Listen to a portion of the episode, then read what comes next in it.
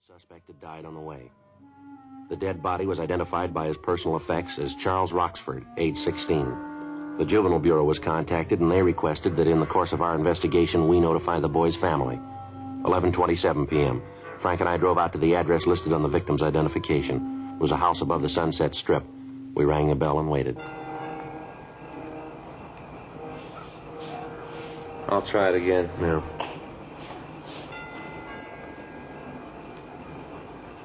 Somebody's coming. Yes, Mrs. Roxford, that's right. What is it? police officers, ma'am, we'd like to talk to you. Police? Well, come in. I don't know what you want with us, but come in. Thank you. Come into the living room. Thank you very much. Now, sit down. What is it? There's been an accident, Mrs. Roxford. An accident? Yes, ma'am. Pretty bad one. What's this got to do with me? Well, you see, ma'am, your boy was. Joe? Well, we're sorry to have to tell you this, ma'am, but your boy was in an accident tonight. Charles? Yes, ma'am. You said it was a bad accident. Yes, ma'am, we did. How bad? How bad? Your son's dead, ma'am. Charles? Charles Roxford? Oh, uh, you're sure you have the right house? Yes, ma'am. We're sorry, Miss Roxford. Oh, Charlie, he, oh, he was only a baby. Just a baby. Oh, you're sure there's no mistake? You're sure? Afraid not, ma'am. How did it happen? Well, it was an automobile accident, ma'am. In an automobile?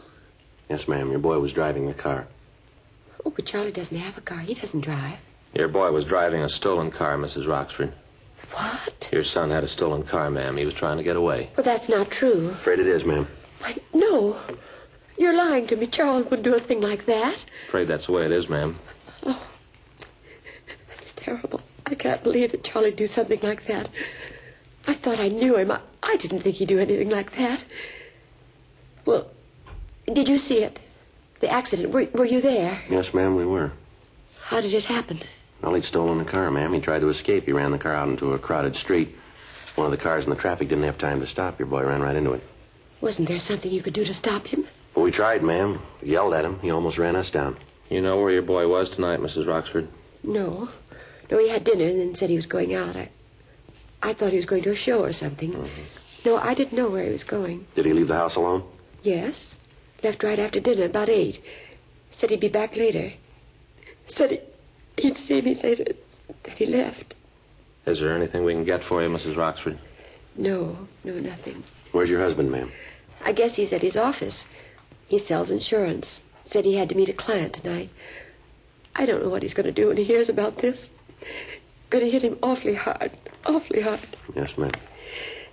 He and the boy were very close. I don't know what he's going to do when he hears about it. Did the boy give you any idea during dinner as to what he was going to do after he left? No, no, he didn't. I didn't talk much to him. Ma'am. Well, You see, I wasn't here. I was out most of the afternoon. I, I didn't get home until just before he left. He just finished dinner and then he left. I see, ma'am. I was at the bridge club. I always go on Tuesdays. Oh, if I'd known, if I'd only known what was going to happen. Am I going to see him? Well, we want either you or your husband to identify him, ma'am. Charlie, he's dead. Just a baby, just a little boy. You were there. You could have done something. You're police officers. Isn't that your job? Beg your pardon? Well, isn't it your job to help people, to do something when they're in trouble? Well, yes, ma'am. I suppose it is, but it was a little late for that, wasn't it? What does that mean? Well, he was 16 when we met him, Miss Roxford. What's that got to do with it? Somebody should have tried a long time ago.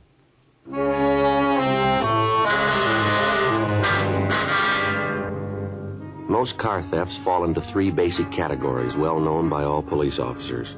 First, the cars that are stolen by professionals who change the motor numbers, forge owner's certificates, repaint the bodies, and sell them throughout the country.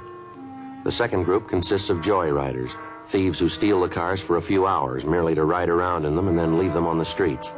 The third category, and the one we've been working on for the past six weeks, dealt with the activities of car strippers.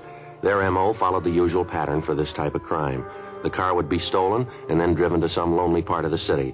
There, all usable accessories would be removed radios, tires, air horns, side mirrors, anything that could be resold would be taken. In certain cases,